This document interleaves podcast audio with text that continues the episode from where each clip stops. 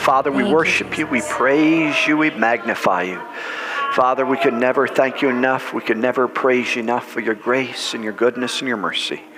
And Father, your words be said, your deeds be done, your glory be made manifest. And Lord, help us. Help us get this job done.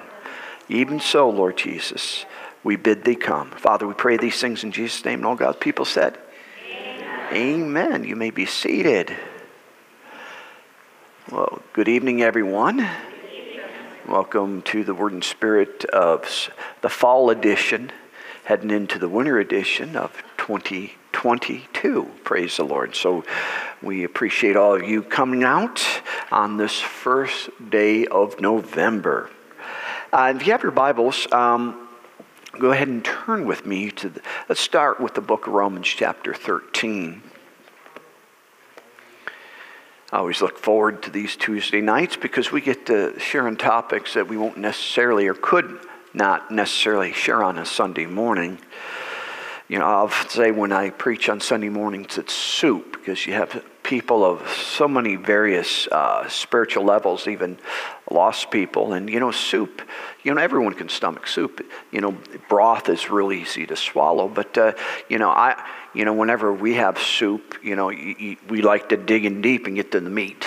That, that sinks at the bottom. So, uh, even on Sundays, they'll, they'll get uh, some parts of meat in it. But, uh, I mean, you know, on Tuesdays, it's more meat and potatoes, the deeper things. Amen. And so, I trust that these are a blessing to you. If not, I just preached myself, preach me happy, and you get to listen in on it. Praise the Lord. Well, uh, as we said before, um, this semester we're doing things a little differently. Normally, I take one or two topics and uh, I go on and on and try to exhaust that subject, but just seemed good to me in the Holy Ghost just to share things, uh, topics that come to my heart, not necessarily one or two things, but just uh, kind of following the Spirit of God and communicating some things. Uh, we started off by looking at a subject I never talked about, about the prophet personality and preferences, and um, how important that is for us to understand that when God moves, it isn't just God Himself. God uses people, and uh, sometimes the flavoring of the person comes through, and we have to be mature about it and discern it. Uh, what, what is God? What is the man? And, and not be don't stumble over it when you, you see a little bit of a man getting on the inside. It's part of the design of God. God uses men. And so we, we looked at those things. And then a couple of weeks ago, we started on a subject that I'm calling responding to leadership or responding to spiritual authority. Of course, uh, we had Dr. Webb in, and uh, those were great, great meetings, and uh, so we were unable to share after that. Then I was uh, in Branson, Missouri with Reverend Randy Greer uh, last week, and so we're just going to go ahead and pick up on that. Uh, we'll do some review because we always have newer people with us, and also it's been a couple weeks, and you may forgot what in the world, what in the world was he talking about? Well, regardless if this is your first time hearing it or you, you did listen and you were here, you're, you're going to know what we're talking about. And so, um, first of all, in Romans chapter 13, we, we took this as an introduction. Again, we're looking at responding to leadership or authority, and primarily we're going to be looking at spiritual leadership, spiritual authority.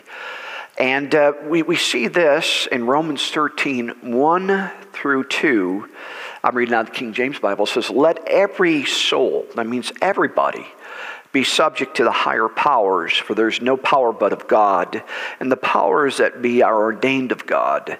Whosoever therefore resisteth the power resisteth the ordinance of God, and they that resist shall receive to themselves damnation. Course, we all know that powers here in King James, uh, your version may read it differently, simply means authority. Well, in this case, government or civil authority. So it tells every Christian to be subject or to submit to civil authority, political authority, uh, the, the, systems that we call uh, of men. But here we, we see that uh, God has set them up. These authorities, government, believe it or not, was set up by God according to the Bible. Now, what are we to do? How are we to respond to civil, or we could almost say this way, natural authority? The Bible is very clear. It says we are to submit ourselves or be subject to them, to obey them, to, to follow uh, their dictates, and, and so forth. And so here, uh, we, we see that number one, of course, God set up civil authority or government, and it tells us what our response should be to them. We are to submit or subject ourselves. Now, what is very interesting, and we're not really uh, teaching on civil authority, but if you read in Romans chapter 13. Every time I get a new Bible, sometimes I go through a Bible every six months because I use it as a coloring book. I like to highlight, write notes, and then there's no more space, and I got to go get another one. Um, that uh, in Romans 13, I always underline where it says this that they are God's ministers. Three times the Bible says that civil authority or government are God's ministers.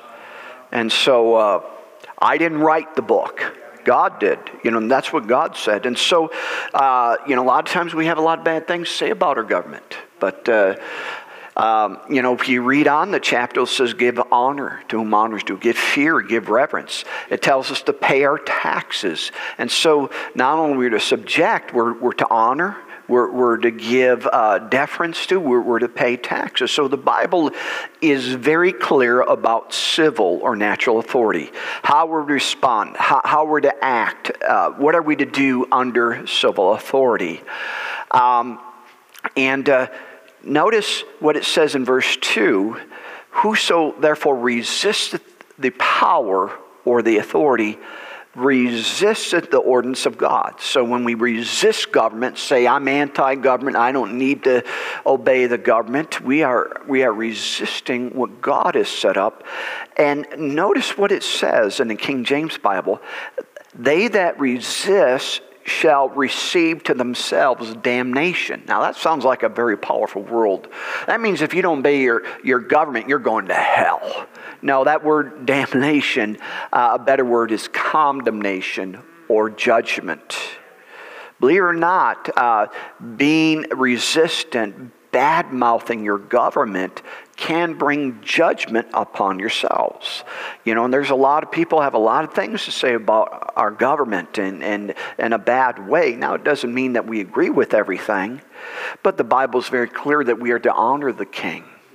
You know, not to slander the king, not to belittle, not to joke about the king, not to, you know, you know, just go out and post a lot of bad things.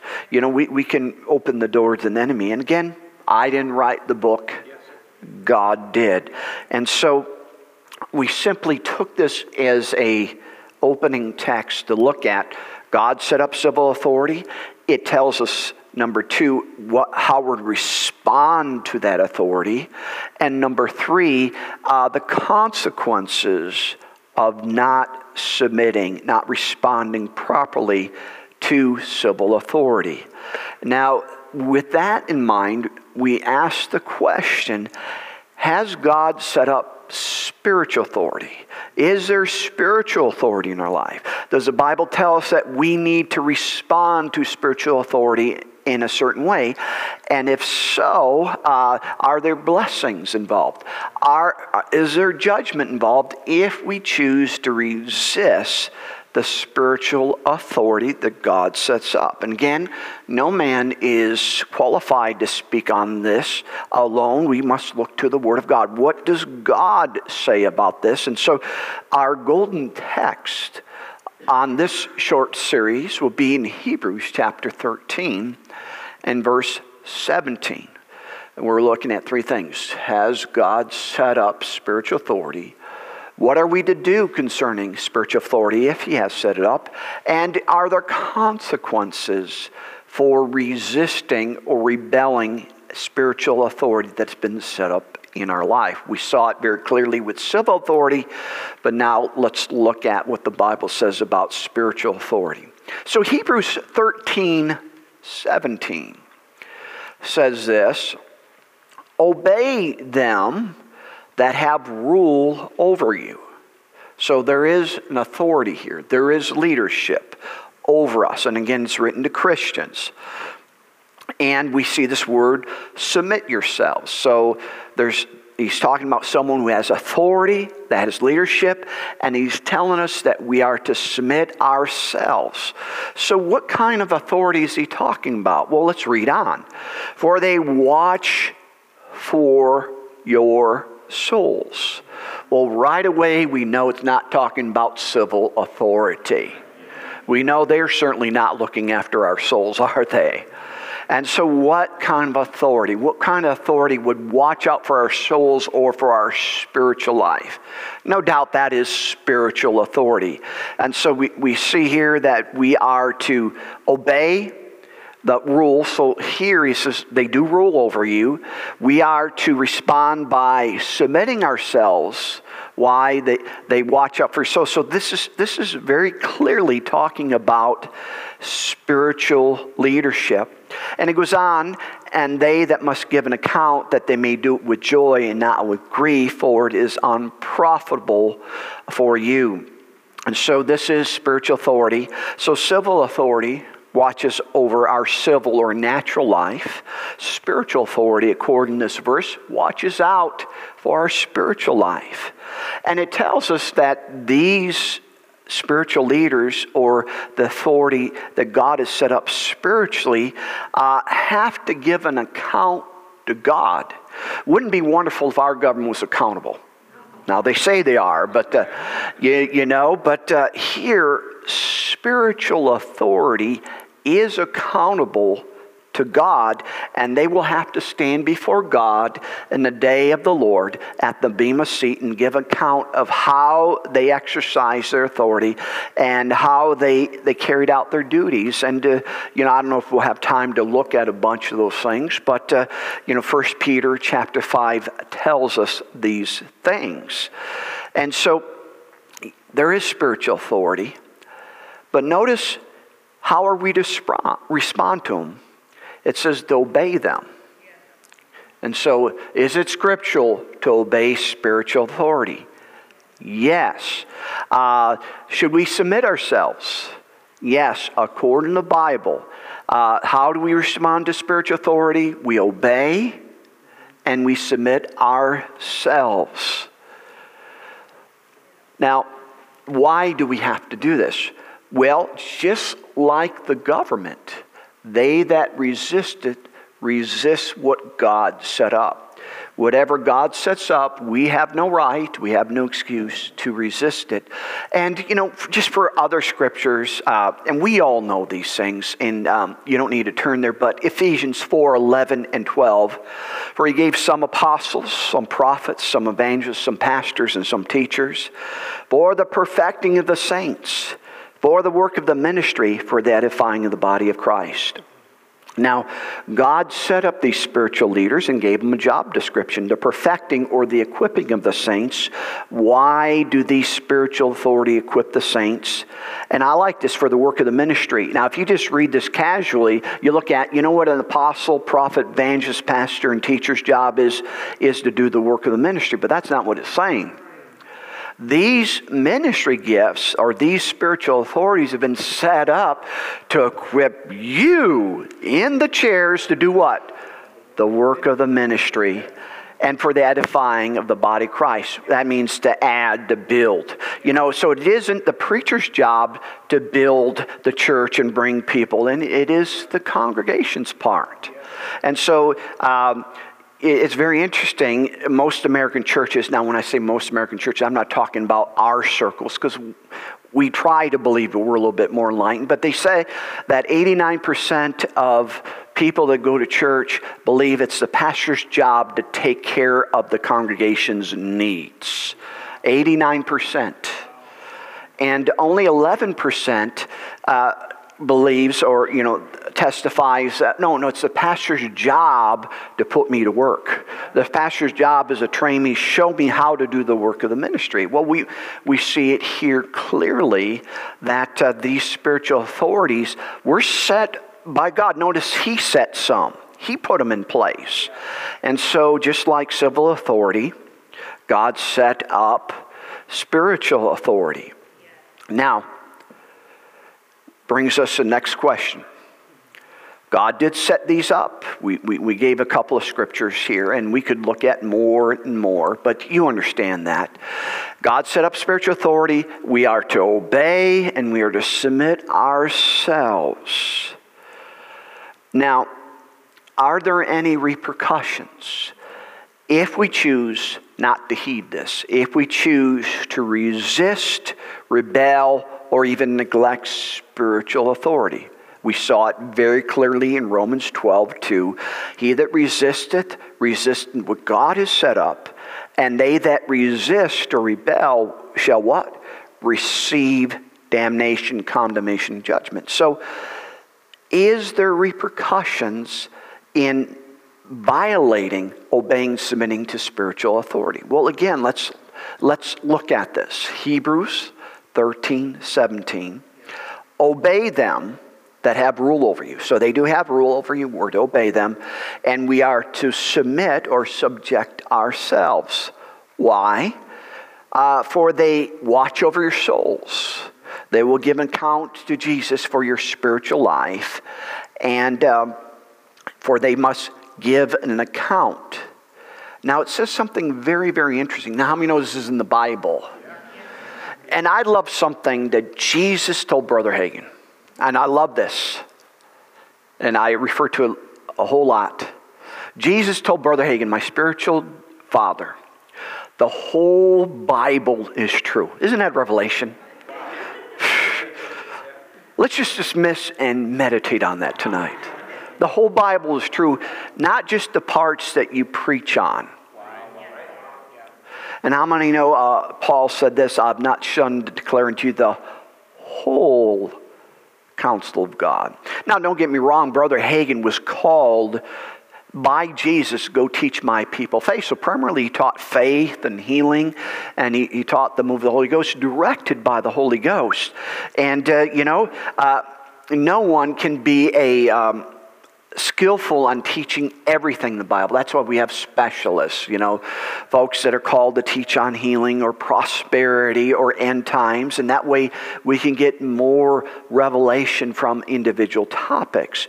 But we have to understand if it's in the Bible, the whole Bible is true. And the book of Hebrews, chapter 13, is written to Christians. Now, they watch over so that may give account that they, meaning the spiritual authority in your life, may do it with joy and not with grief. Let me ask you this how many, how many sermons have you heard about this? No, I don't think so. I don't think so. But how many know it's in the Bible? So here, God says, when it comes to, to your, your spiritual leaders, God says, My plan is they enjoy what they're doing. They enjoy watching over your souls. They, they enjoy preaching and their leadership. Now, um, that they may do it with joy, not with grief. Now, very interesting. Who does God address to make sure that your leader has joy in leading you? Yeah. It's very clear there. He, he says, now, obey them. Well, we'll be 10 pastors. God, is it? Obey them, submit yourselves, and make sure He does it with joy leading over you. Well, he, he's not talking to the preacher. He's not talking about the spiritual. He is talking to the congregation. And so you have a job description when it comes to your spiritual leader. Of course, we have other family churches here. And, uh, you know, of course, you know, primarily it'd be the pastor that if you're sitting in the church, according to the scripture, it is your job that your pastor enjoys pastoring you. It says, now make sure he does it with joy. Okay. Now, I understand there, there's, there's two parts. There's balance to everything. You know, there, there, there is a pastor side. You know, a pastor side has to have the right motives. You know, I often say if a, a pastor ever complains about his congregation, he disqualifies himself from pastoring. A true pastor would say, I have the best congregation in the world, even if they only have three people. And, um, you know, they're a work in progress. A true pastor will, will love them, will, will, you know, just say, I'm the best and, and give his all and, and, just have the right motives. Again, 1 Peter chapter 5 talks about these things, about to do it willingly and not with constraints. So we understand there, there is a pastoral part, and those things are addressed in other portions of Scripture, but we're just kind of looking at the congregational part where it says, make sure your leader does his job with joy. Now, get this. What happens? You know, we, we, we understand that when we don't submit, subject ourselves to civil authority, we can receive condemnation or judgment. What happens when a minister doesn't have joy? Notice what the word says the Bible says. It is unprofitable for who? You. All right, I'm going to go back here. We're going to make. Okay. The Bible says when Pastor Scott is the spiritual authority, we are to submit and to obey and make sure his job is done with joy, that he enjoys doing what he does. He enjoys pastoring you. And if he doesn't, the Bible says it's unprofitable for who? You. Me. So there's a spiritual law here. And again, I'm not trying to exhaust something that the Bible doesn't clearly, we'll, we'll just swipe this thing clean, you know, after we're done. So we saw it with civil authority. God set it up. This is what you do. And if you don't do it, hasta la vista, baby. You know, judgment. Here, because we're under grace. And Jesus, such a loving and kind and precious shepherd, he says, Make sure the man or woman of God that I set in your life does it with joy. If not, it's not going to go well with you. It's not going to be profitable for you. Now, let's take a little time here, shall we? Let's look at a couple of things. That they may not have grief. So we got to ask ourselves what would cause my pastor, my spiritual leader, my man or woman of God to have grief? Because I would want to avoid this because if they do it in grief, it's unprofitable for me. And what does it mean to be unprofitable? So, remember this what causes grief we want to avoid that. And what, are what, what does it mean to be unprofitable for me? And so let, let's take a little time here. What would give a minister grief? So, Pastor Scott, why don't you grab mic and just let it all out, son? Let it all out. See, it's great when people work for you. You can do this stuff and they can't quit, you know. All right. There'd be an open mic for ministers. All right. Let's first of all divine grief. Of course, the New Testament was written in Greek. And if you have your iPads and look this up, in the Greek, grief means to sigh, uh, to moan, to groan, to complain. And it's talking about make his life difficult. Now, Nancy and I, we love German Shepherds. And, um, you know, you ever hear, a, if you're, you're, you're, you're doing something and a German Shepherd don't like? I don't know if you know this, they go, they moan. What is it? They know they got to put up with it, but they're letting you know I don't like it. You know, pastors, Oh, oh, I put the smile on. They don't like it, but they know they have to do it for your sake and for his sake. And God says, don't let ever come to that concerning you. Yes. Don't ever make your, your pastor sigh, moan, groan. Now, again, this is what the Bible says. All right. Well, can we cause a minister to sigh, and moan, and groan? Well, evidently, Jesus thinks so because he puts it in the Bible. So, grief is moaning and groaning, uh, or smiling a lot. All right? Biting your lip, biting your tongue.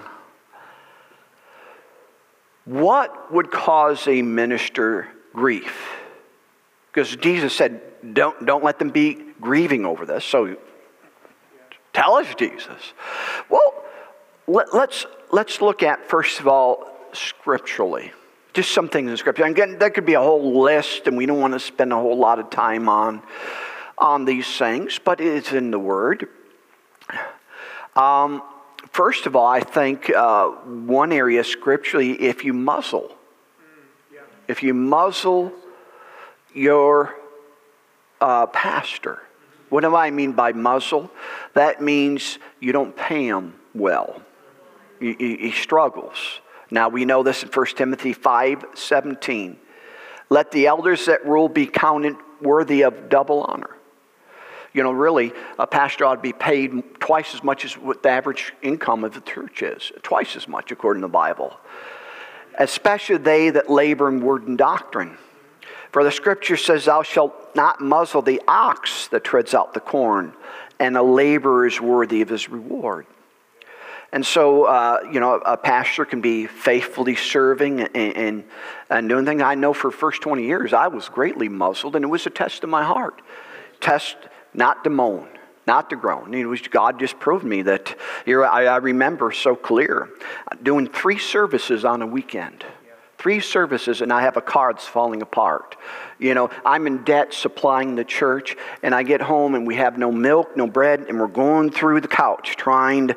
And you know, here I have hundreds of people in the church. I'm starting churches and so forth, and yet extremely muzzled. And of course, it was a test of my heart. But I can honestly say, and was I tempted? Oh, yes, I was tempted, but I knew better. Because, you know, you read about the, wil- the children in the wilderness, what happens when you murmur and you complain. You know, it's not good for you. And so sometimes you, you pass the test. But yeah, yeah. So, you know, um, I'm a firm believer that uh, you, you're, you know, it being profitable for you if if your minister supplied well, you'll be supplied well. If he suffers, you're going to suffer. Notice what Paul said this uh, in Philippians, and we quote this, and my God shall supply all your needs. You know, we take that, that God's going to supply all of our needs, but he says, my God. You know what he's saying? He said, You sent again and again to my necessity. What he is saying, as you have supplied me, as I've received bounty, that's the same bounty my God's going to measure out to you. Amen.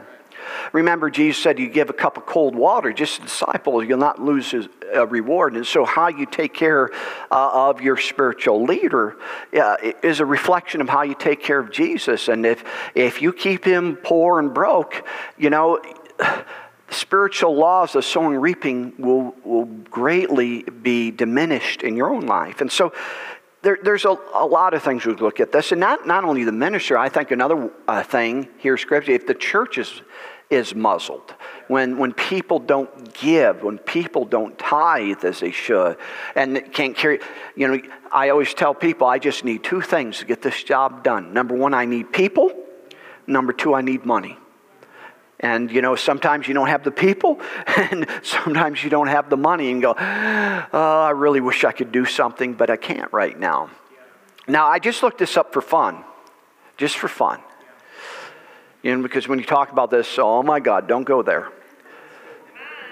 Uh, I looked this up and I looked at several stats, you know, and I just kind of rounded them together and, and balanced them out. Only 5 to 20% of all churchgoers tithe. Yeah. Now, I understand our percentage ought to be, you know, our churches ought to have 100%. And if you're not tithing, it's going to be unprofitable for you. That's all I can say. yeah. Um, and it said this if every Christian tithe, meaning 10%, faith organizations would have an extra $139 billion a year. Yeah. All right. So if every church member would tithe, there'd be a full supply. But again, being muzzled scripturally. Uh, number two, what causes a pastor to moan, to groan, to sigh, to have grief? Speaking against your pastor slash the church. Okay. Again, I'm just getting chapter. I mean, there's a whole lot of them. We can go down. But um, you know, we have a lot to cover. Eventually, I want to get to what I want to talk about, and which I may not get to today, but we'll get there. Uh, speaking against your pastor in church, all one would have to do is look at Moses, and you'd be set for life of how to handle spiritual authority, how to handle your pastor, what you should do, and what you shouldn't do. Well, Moses was in the Old Testament, but notice what Acts 7:38 says. Now, just listen to this. This is he that was in the church in the wilderness, meaning Moses, with the angel spake to him in Mount Sinai, which our fathers received the lively oracles to give unto us. And so, according to New Testament, you look at Moses, that's a type of church. Moses is a type of a spiritual leader, a type of a pastor. Now, let me ask you this Did the congregation of Israel cause Moses grief? I don't know. You best read it because we don't have time. Every chapter, bam, again, again. I mean, highlight, highlight. Oh my God. Let's just sum it up in one scripture Psalm 106 32. And they angered him also at the waters of strife. So it went not ill, it went ill with Moses for their sake. That just sums it up. They caused trouble, caused grief, and he, he had it. He had it, and he acted out because of the grief and the sorrow, and it didn't go well with Moses. And so, um, the, again, the New Testament tells us in 1 Corinthians 10.10, 10, neither murmur ye, as some of you murmured. They, Mos- they murmured against Moses, they murmured against God, they murmured against the, the vision that God gave Moses, and were destroyed of the destroyer. Now, these things happen to them for examples. Examples to who? Us.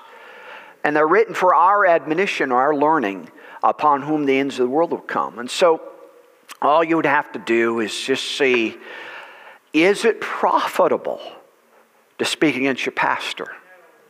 Is it profitable to speak bad about your church? We'll just, we just encourage you. If you think, well, I have a right, I'm American, read the account of Moses. Read that, learn from that, heed that.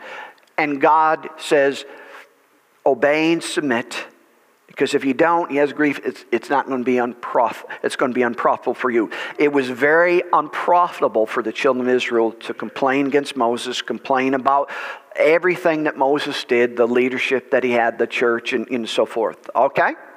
So, grief. And I mean, we can go on and on and on, but I, I really want to cover some other stuff. But just for fun again, just on a whim, you know, I was going to go, we could, so I asked a couple of pastors. We, we, we, got, we, we, we, we got scripture about grief.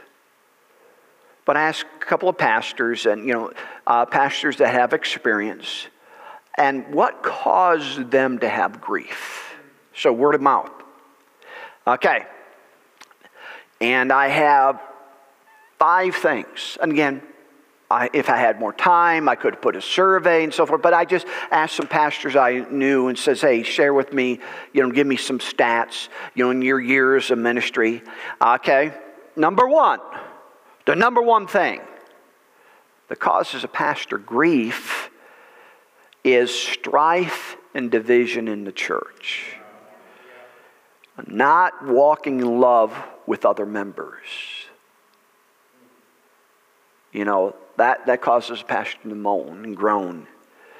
You know, um, the Bible says that a, a kingdom cannot stand when it's divided. Satan is the source of division. See, not only uh, does it cause pastor, but it affects the moving of the Spirit of God when there's strife in the church.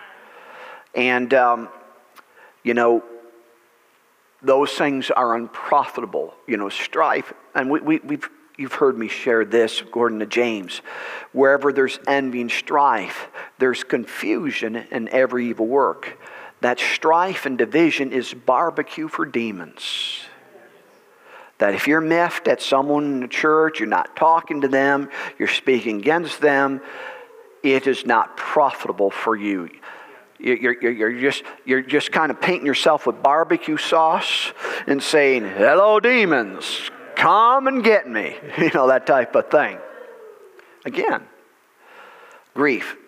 Whose job? So it's our job to make sure there's not strife and division. How many know each one of these can be a, a sermon in themselves? Not walking in love with, you know, and pastoring is like parenting.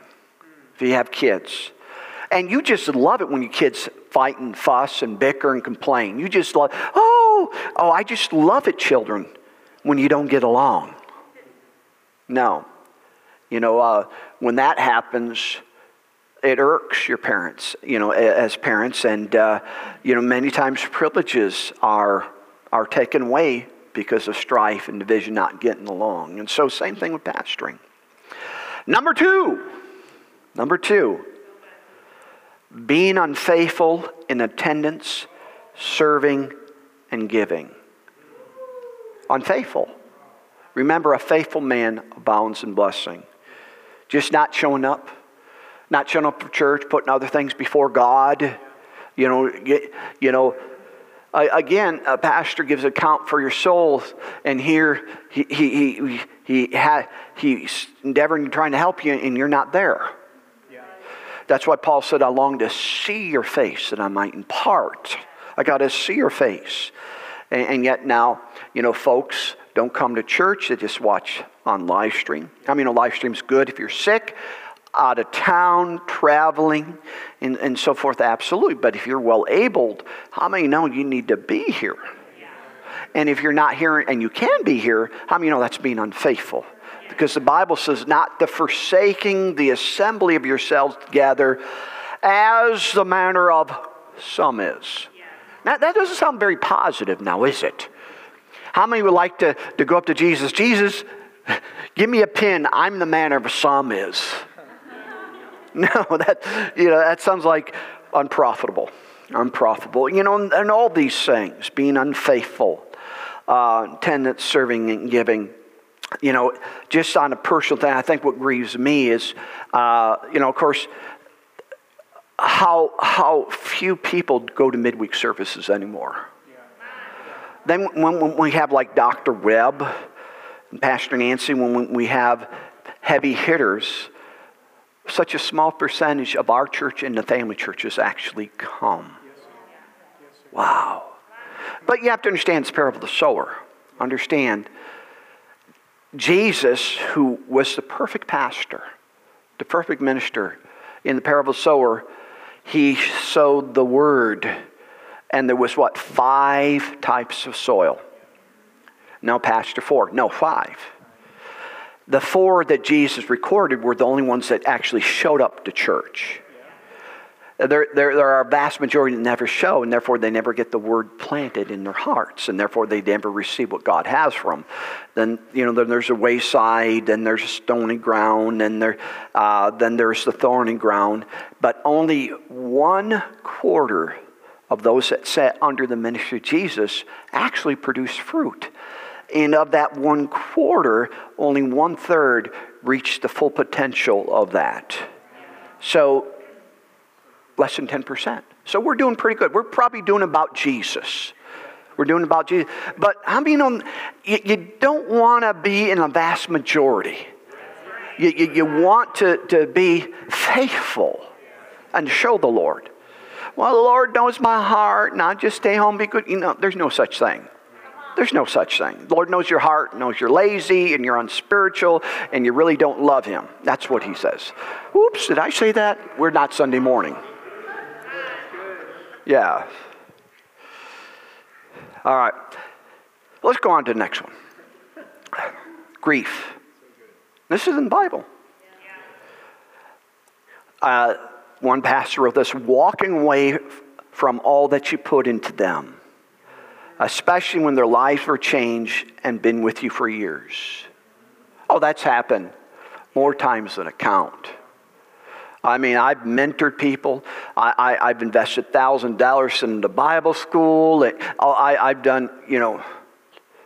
Uh, I even had one one person that I did all these things, spent thousand, mentored, changed his life, and so forth, and uh, um, just turned around and stabbed me in the back.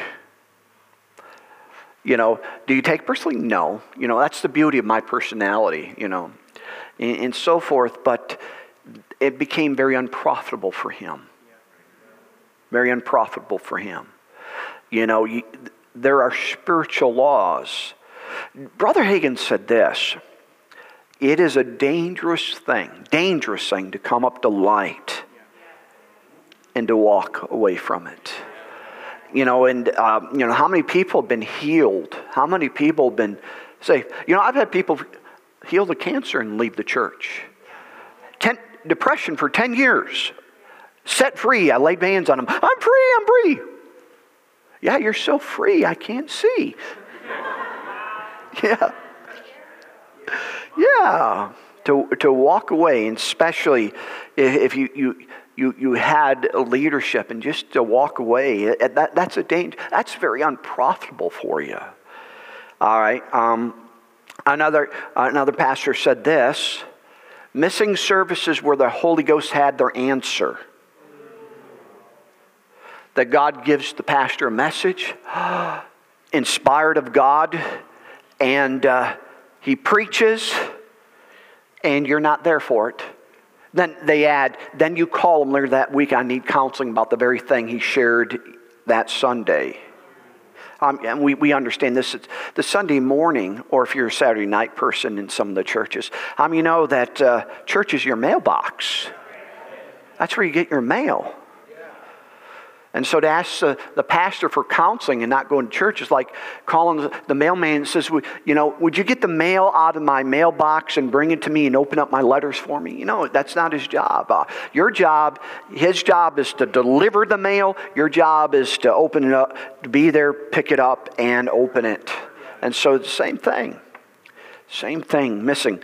Uh, and uh, they even said, like, often a word of knowledge would come and, and then folks wouldn't respond. And then after the services, oh, yeah, that was me. you know, again, sometimes people just need to, to grow, you know, so forth. Um, another pastor wrote, a lack of growth, lack of change after being in the church for years, following the same sins again and again. No growth, no productivity. How many know healthy living things grow? You, you ought to be growing every year, you know, and so forth. And so that, that causes grief. And so, um, now, very interesting. One pastor wrote this, an interesting perspective. And I just thought it was so good, I wanted to share this. Um, and he, he said this basically, I had a guy in my church who I knew that I was doing a building project, and, uh, and he offered help to help me. And he could have been a big help and would have been a blessing for me and a blessing for him. But because he caused so much trouble, I, I could not have him help me. And, uh, and the Lord reminded me this verse how it would be unprofitable because of the problems he's caused. I mean, you know, whenever you help someone, you're sowing especially you're sowing to church, maybe you're sowing to the pastor, you're sowing. And here he was caught off from the opportunity to help because of all the problems. And the Lord uh, reminded him of this verse it was unprofitable for him. He could have been blessed, the church could have been blessed, but because uh, he who caused strife and division, he was cut off from those things. And so, grief. Whose job is to make sure the pastor don't have grief? Don't be a troubled sheep. Don't be a troubled sheep because you got to understand shepherds are under shepherds. You know, if you know, some folks just think, you know, that well, I can I can do anything I can want in church and the pastor. You understand how you treat the pastor is how you treat Jesus. How you speak, how you treat the church is how you treat something that God has set up. And so there, there ought to be, there ought to be a, a sobriety concerning these things. Now, why should we not give our ministers grief? The Bible says it's unprofitable for you. The word unprofitable means there's no advantage, no help or benefit. Now, we saw this when Jesus went to his own hometown. Here, God had something for the people of Nazareth. Jesus wanted to give something to the people of Nazareth. And it says he could there do no mighty work. It's spiritual law. Why? He says a prophet is not without honor except in his own country. Because they didn't honor him, didn't respect him. Therefore, what God had on Jesus, what Jesus had to give, could not be received by the recipients. And it's the same thing with your pastor in your local church. The Bible says this they that honor me, I will honor. They that despise me shall be lightly esteemed. And if you despise your pastor, now despise doesn't mean to loathe or hate him. It means it just simply means you don't honor him the way you should. It, it, you know, you didn't, he's Joe. You know, oh, that's his opinion. The church is this and that. Just to treat lightly. God says, "They that honor me," and again, civil authority. He that resists resists what God set up. He that resists spiritual authority or dishonors spiritual authority dishonors God. And what does the Bible say? They that dishonor me, I will dishonor. They that will be lightly esteemed. And so that, that is unprofitable. We see it in the ministry of Jesus. But um, other translations of unprofitable. And so we can understand that. That a good rule of thumb is this if you go to church, and you listen to your pastor and you know you're called that church and you don't get anything out of the message, guess whose fault that is? The pastor. He is unspiritual. He's keep missing the message. And again, I, I told you stories that people say, Something's wrong with you, Pastor. Something's wrong with you. I used to get stuff. I used to get stuff, but now I don't get anything. And I have 15 things you need to change about the church. Yeah, sat me down. And of course, you know what I did? I smiled. Yeah, I just smiled. And so, well, well, sister, I'm not going to change. And so there, there's a door. No, no, God set me here to change you, straighten you out. And I said, good luck with that. And of course, nevertheless, it was unprofitable for her. I, I don't need to do anything. Why? God takes care of my battles. Moses didn't get a shovel and say, I damn you, get in the grave. No. The, the, see, there, there, is, there is a balance here. When, when you defy spiritual authority, it isn't as severe as in Moses' day, because we're under grace. But it will catch up with you if you don't repent. It said, even of Jezebel, I gave her space to repent. She would not, and therefore judgment fell. And so the, there are judgments here, unprofitable. And the word unprofitable in some translations means hurtful, harmful, deplorable circumstances.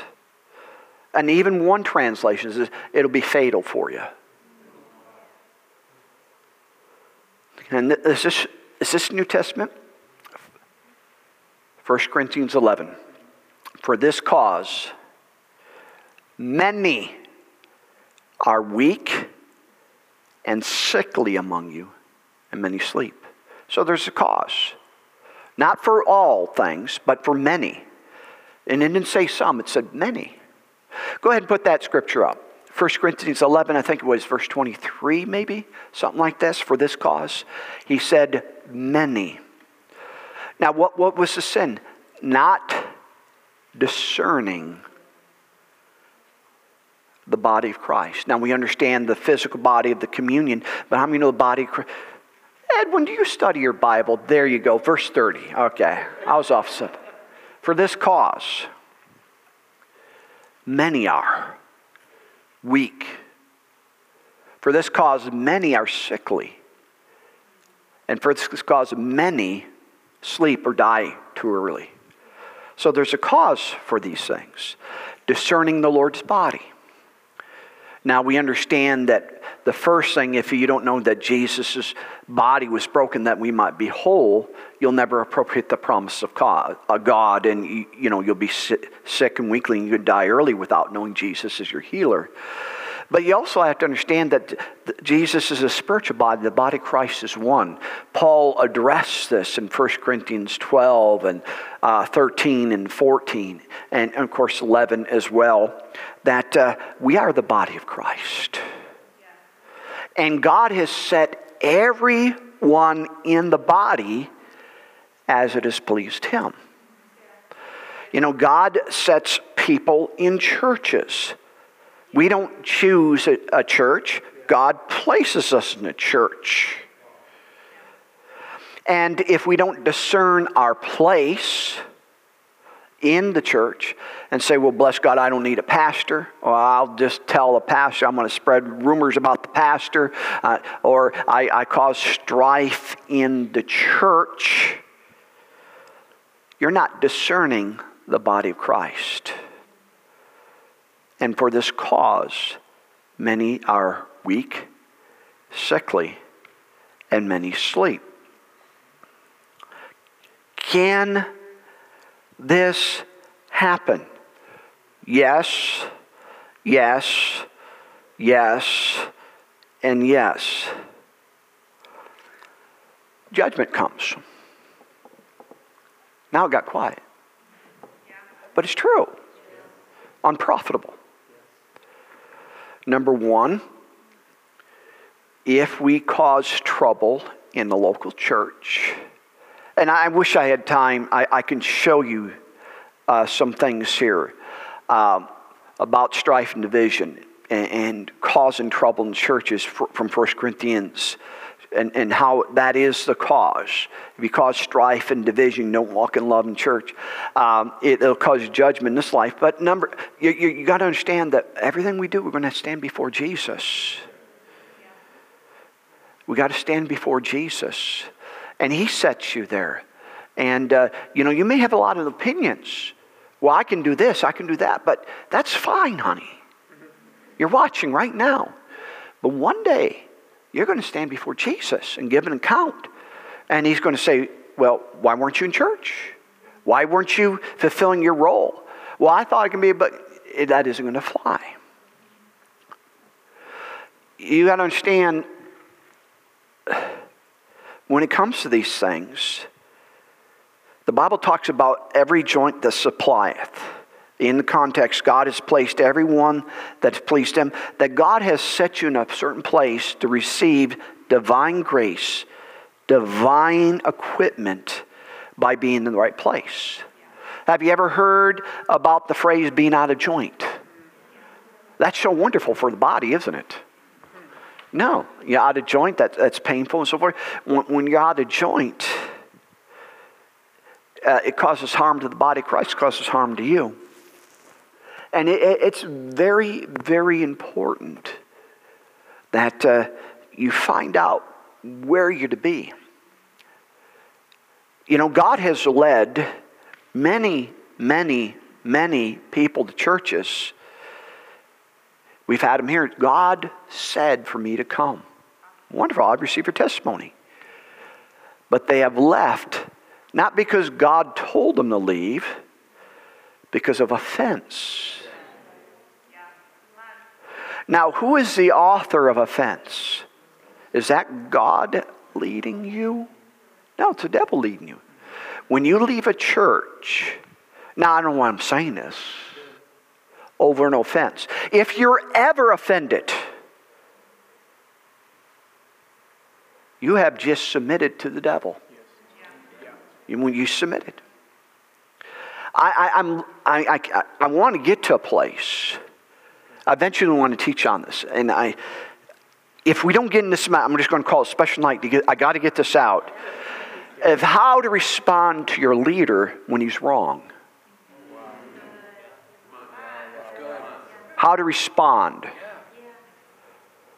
Because you all ought to have the privilege of having a leader throw spears at you. Oh, Pastor, you got off deep end. No, you look at David. So, David was called the Saul. Saul threw spears at him. And you know what David did? He was a good American. He grabbed that spear and threw three back at Saul and smote him and put him on Facebook and, and told everybody how horrible King Saul was. No. What did David say? I won't do anything or say anything against God's anointed. And what God say about David? There's a man after my own heart. And see, there's a balance. See, when you, because it didn't say straighten out your leader, it said to obey and submit them. You never straighten out your leader. You never spread things about your leader. You never spread anything about your leader. That's, it's unprofitable for you. You're opening up to judgment when you speak and, and whisper and talk to people about that. Your job is obey and submit. And if you do your part, God will judge the leader if he's wrong. But it's not your part to judge. See, your, your part is to obey and submit unless God tells you otherwise. Because you lose this beautiful opportunity to show that, that you're of a faithful spirit See, people can be faithful when it's easy and kind, nice, but can be faithful when it's tough and rough. And, and that's why um, and I, I want to swipe it clean. God, God tells you even at work, just, just don't work for the nice guys and submit. No, the forward ones, the hard ones. He said, such suffering pleases God. What is showing? It's showing that you're a Christian of character that you're not petty and offended over every little whim. And I tell my boys, and they can quote this, my boys say, God will test your heart by the weakness of your leaders, because all, all leaders will have weaknesses. And what you do with it determines your heart before God. See, eventually I want to get to it, but I got so, you know, they say with these big evergreen trees, you know, the, the huge, huge trees, that very often you have to cut all the trees underneath it in order to slay the, the big tree. And that's all I've been doing. Because I, I want to slay this, especially with that spirit of America. That, oh, I can do whatever I want. Well, you can, American, but if you're Christian, you obey and submit. You learned how to operate in God's authority, not your authority. And there, there's so many rebellious people rebellious and they're wondering why things aren't working. God isn't answering their prayers. You know, it's because they're not discerning the body of Christ. And I don't know why I got off on that, but um, you got to know your place. It's unprofitable. Oh, there's so much I want to share. You know, I, I know this you, and, and we, we understand. I, I, I, could tell you story after story. How many give me five more minutes? Yeah. Yeah. I could tell you story after story of folks that left their place. Every pastor could. I remember there, there was a, a civil leader that came to our church. He had a position, a civil position, not mentioning names. And he came, got born again. I think he got filled with the Holy Ghost. I think he got healed. He come with tears in his eyes. I've never heard such a thing. My life's been changed. My life's been changed. God began to bless him and, and to help him, and, and he knew he was called to this church. But, you know, his, his grandpa and his dad, they all belonged to a, a traditional church. His family pulled him away, pulled him away from the place that God called him to. And, uh, and he told me, you know, just my family, well, you, you got to do what you got to do. And you know, if your pastor gives you an okay, doesn't mean it's okay with God. And uh, I'll never forget when I ran into Walmart, my ministry. I looked in his eyes because I, I, I, have no, I harbor nothing. I have thousands of people left my church. I see them all the time in Walmart. Hug their neck, love them. You know, I, I don't take anything personally. They don't stand before me, they're going to stand before Jesus. And, uh, and I remember looking in his eyes, the remorse, the sorrow, and the fear that was in his eyes. And uh, he, he contacted a sickness. And there's no healing in his church. And he died. And he could have lived. Well, Pastor, you're being awfully, awfully severe. Let, let me tell you another story while we're at it. I remember we used to pray for cards, you know, uh, as a staff, and now just my wife and I will pray over the, the people's prayer requests, but we used to collect them. And I remember getting on my knees and praying for a certain individual who received a miracle in our church. And they're asking prayer for one of their family members to receive a miracle as well. You know, God's a God of miracles. And um, I got on my knees, and of course, I was praying with all my face, and, and, and the Holy Ghost said, Get up from there, don't pray for him mad. He says he's going to get exactly what his church teaches. I had to put that in my spiritual potpourri pot and smell it for a while. Yeah. For this cause. Learning to obey and submit, you know, it's unprofitable. There's a reason why people aren't profiting. Yay.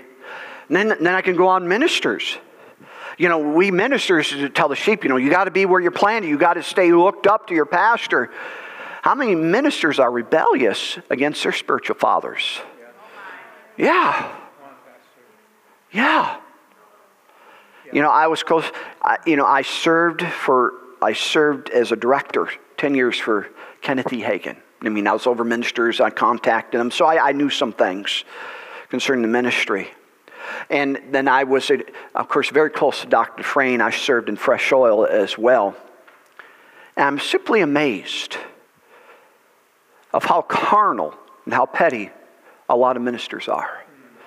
Here, they, they, they, they tell the church to be faithful and then stick, and, and they get offended over one little thing. And they leave their man of God. And every single one of them suffered. Every single one of them. I know they lose their church, they lose their congregation, they're no longer in ministry, they, are afflicted in their bodies, and they're asking anyone for prayer, and they cannot connect the dots. You separate from your man of God. We know that happens to sheep, but you got to understand this according to James, a minister will receive a stricter judgment. Yeah. The devil will always try to separate you from your spiritual the- authority. Always. Whether you're a congregation member or you're a minister. Oh, yeah. And, and God says, obey, submit. You don't give them hasta vista, you don't give them the finger, you don't slam the door, you don't cause grief. Says, how can I help? How can I serve? But anyway, I'm going to meddling now. We'll just Again, cutting all the little trees. I, I want to get to that big tree. And, and there, there's a balance to all these things. And if we don't get to, you got to understand your job is obey and submit. It's God's job to judge. Never your job to judge. But I got to be in my place. I got to be in my place. You got to be in your place. And we don't want to give our ministers grief. Now, all you pastors, I, am expecting a big offering because I just shared everything you told me to share here tonight. but I mean, know these things are true. It's not something you hear every day, but these are spiritual laws. Hallelujah. Father, we're so grateful and thankful that we can hear these things. Father, we can receive these things. And Father, thank you for the precious congregation that's mature enough where these things can be communicated. And Lord, we, we, we pray for those that have separated themselves, that, Father, have separated from their place, And Lord, we, we pray in your goodness and mercy to bring them back to their place. Work them, work in them to will and do of your good pleasure. For those in congregations, Father, that have drifted away to restore, that way that the blessing of God can flow. For ministers that have separated themselves from their spiritual leader that God set up. Father, we, we pray and we reach out in faith to restore those as well. And Lord, help us. Help us to love you. Help us to honor you. Help us to get this job done. In Jesus' name. Thank you, Master. Ah, Yishku doyeku.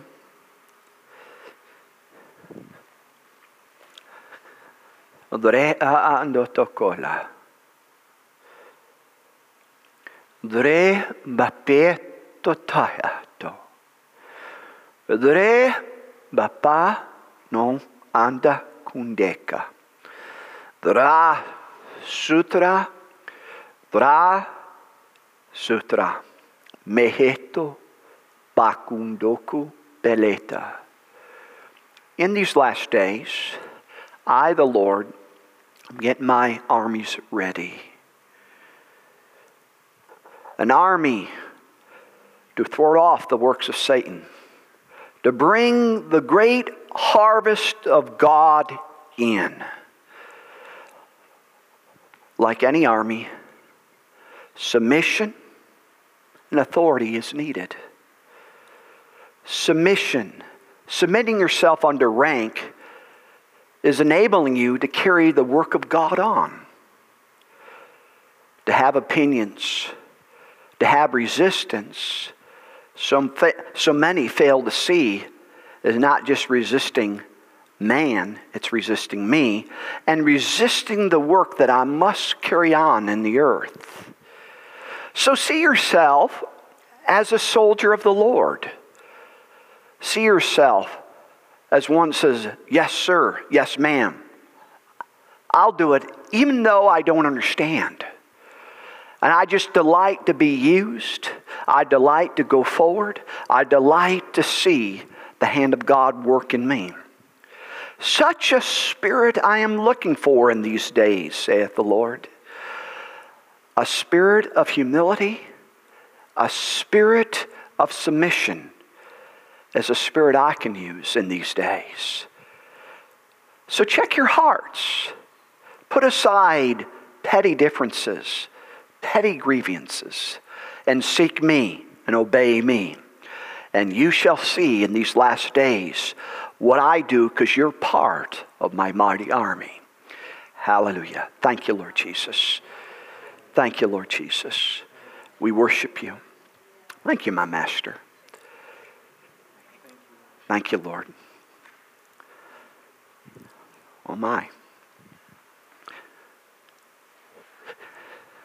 Ah, yeah. Yeah.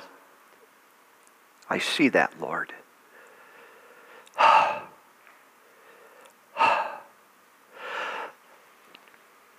Why are all these tests and trials in my life?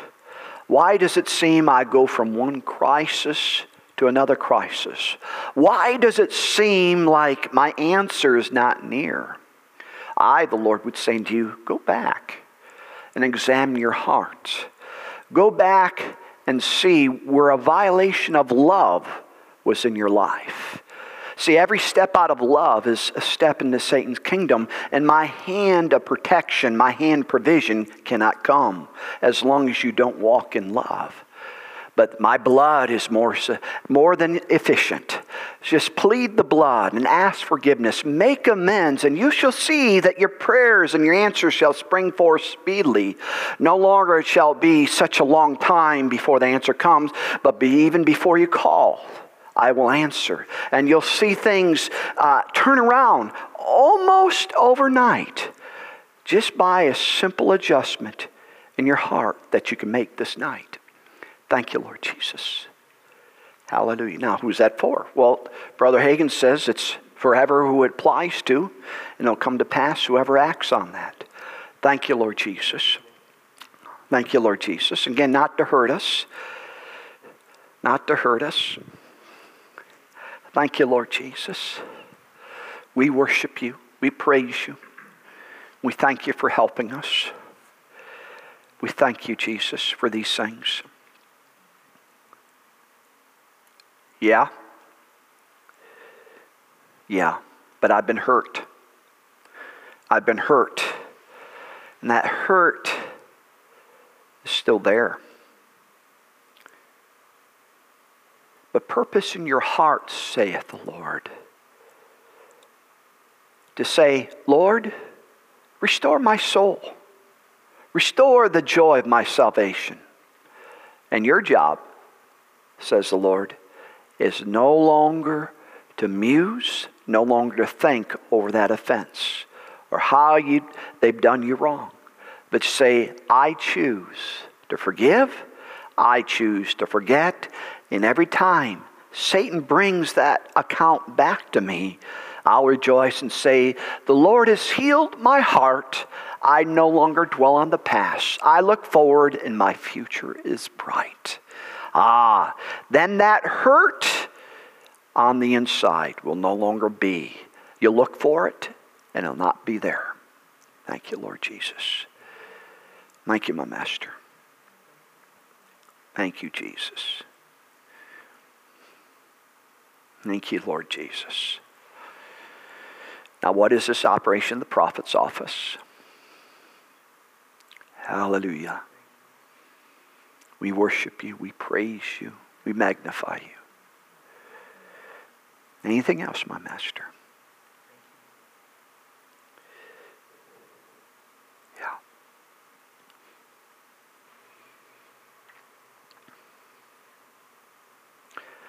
And I hear this in my heart, but I made so many mistakes. I made mistakes in the past. I knew that I did this and I did that.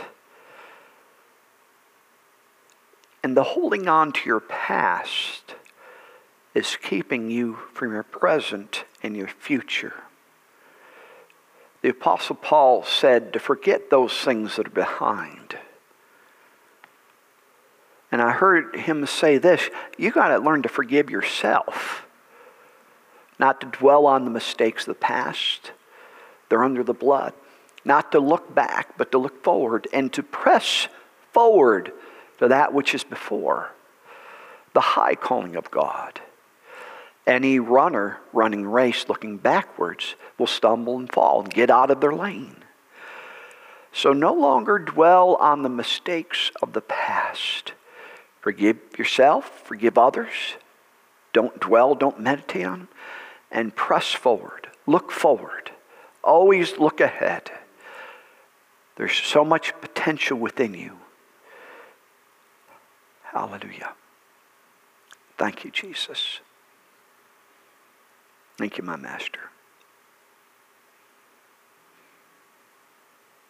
Hallelujah.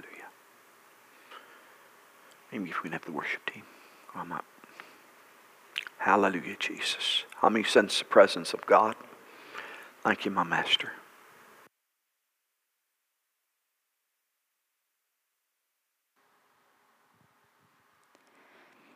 There is a name I long to hear.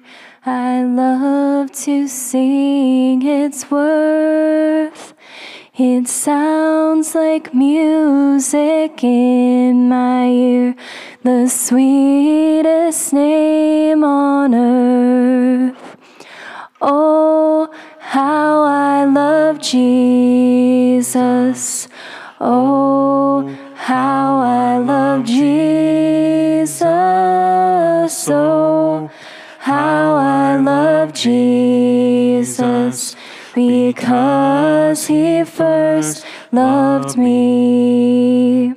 There is a name I long to hear. I love to sing its worth. It sounds like music in my ear, the sweetest name on earth. Oh, Jesus. Oh, how I love Jesus. Oh, how I love Jesus. Because he first loved me. Well, we certainly love and appreciate you and appreciate you coming out and putting up with me. We love you. You're dismissed.